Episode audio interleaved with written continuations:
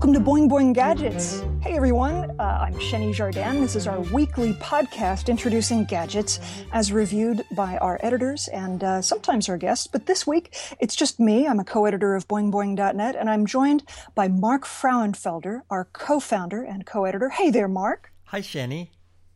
And by Jason Weisberger, our publisher and uh, frequent personal electronics and book reviewer. How are you, Jason? I'm good, thanks.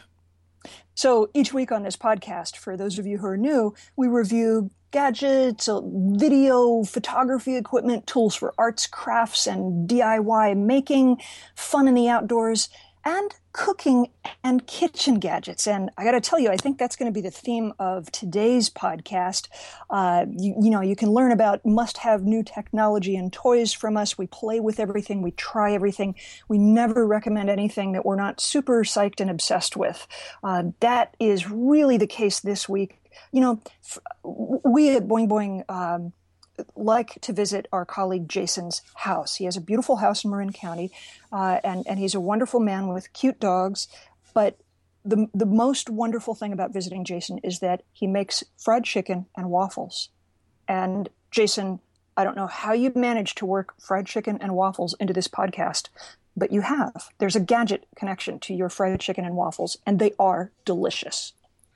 Well, I've spent uh, a ton of time this weekend messing around with cast iron, and uh, what I consider to be key to my uh, my chicken and waffles experience, which my daughter, uh, it's her favorite breakfast. She has a favorite breakfast, a favorite lunch, and a favorite dinner. Breakfast is chicken and waffles, lunch is pizza, and dinner is evidently lasagna. Uh, her mother makes the lasagna. I don't make lasagna. So your child is um, Garfield evidently. Um, but chicken and waffles, she just absolutely loves. We had a good friend of hers over yesterday for breakfast um, because Hannah wanted to share the chicken and waffles with a friend. Uh, and my Lodge cast iron chicken fryer is absolutely um, core to my being able to make fried chicken. Um, when I was trying to fry chicken in an all clad um, stainless steel pot, I just found that the results were nowhere near as good and nowhere near as consistent. So um, it is the gadget that is the gadget approach to fried chicken and waffles.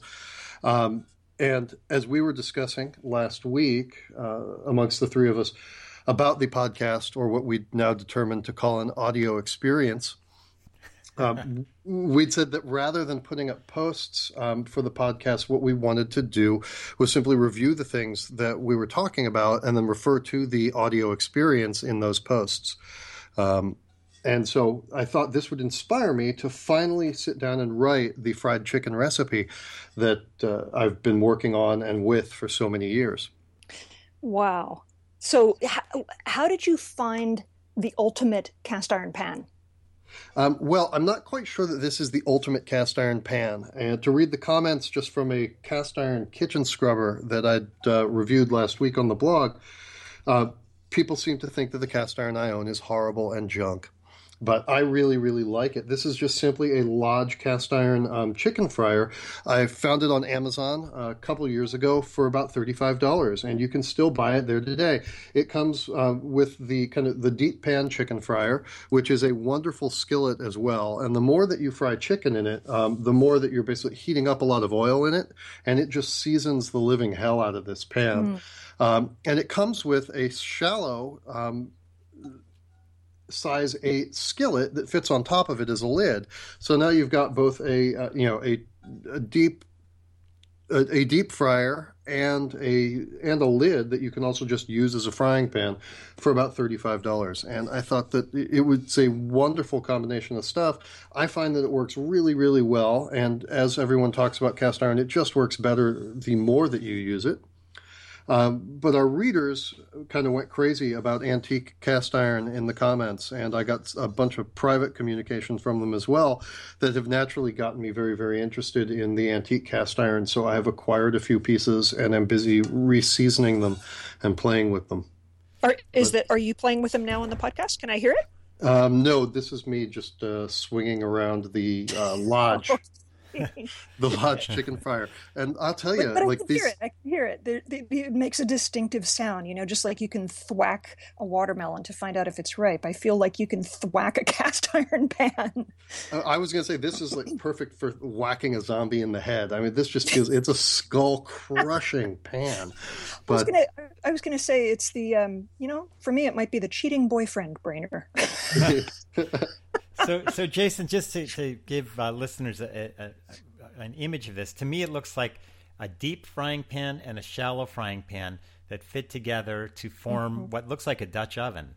Yes, absolutely. Uh, that is that is exactly it. And I found that between the two the two pieces that come in this, and I've got a lot of other um, cast iron pots and pans in the kitchen.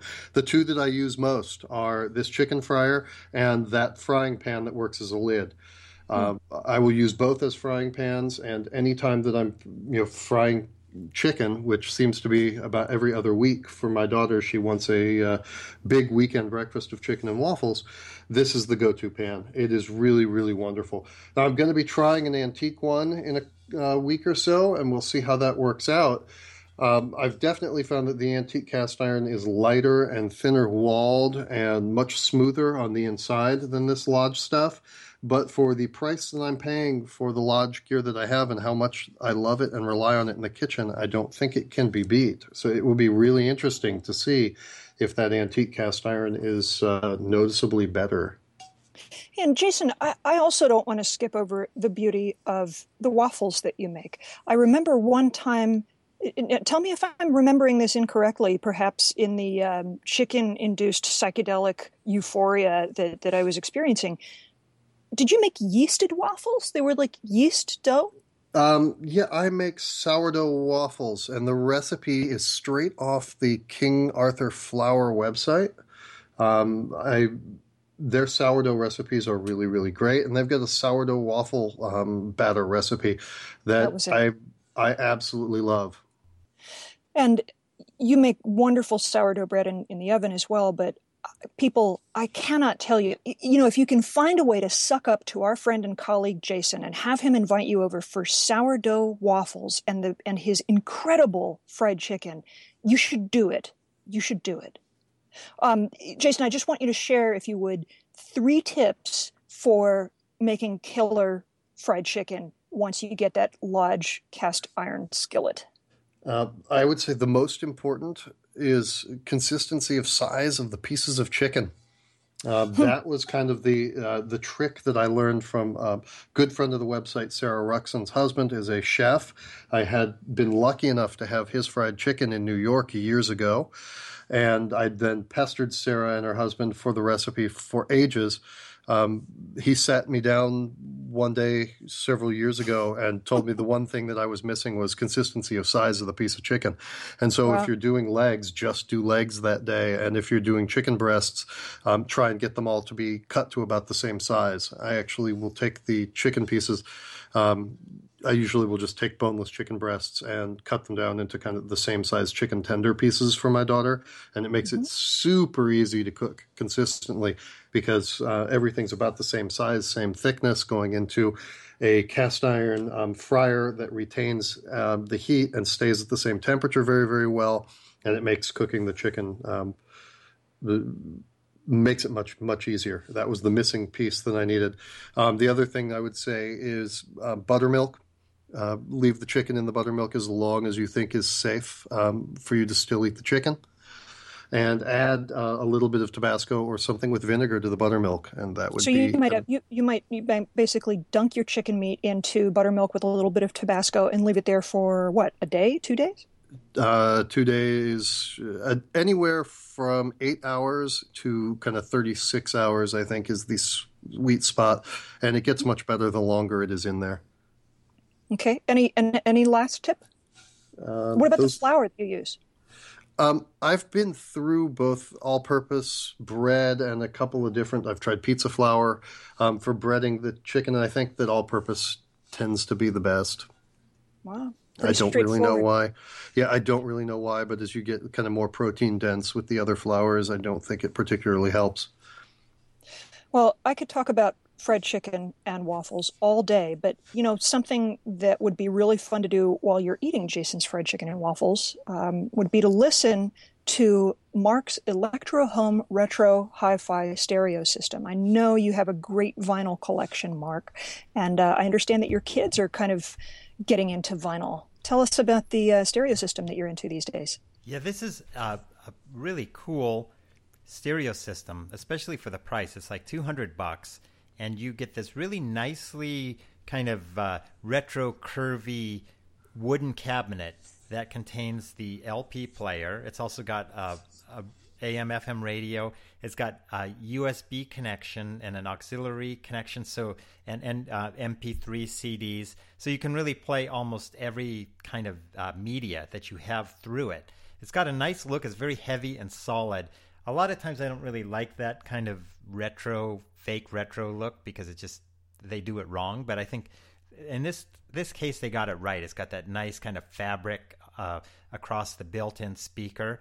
The sound quality is is really good, and uh, you know it's got cool features. I haven't tried this yet, but you can actually like play an MP3 and then just stick a USB flash drive into the USB port and rip the uh, the vinyl to MP3 just by pressing the record button on the front of the cabinet.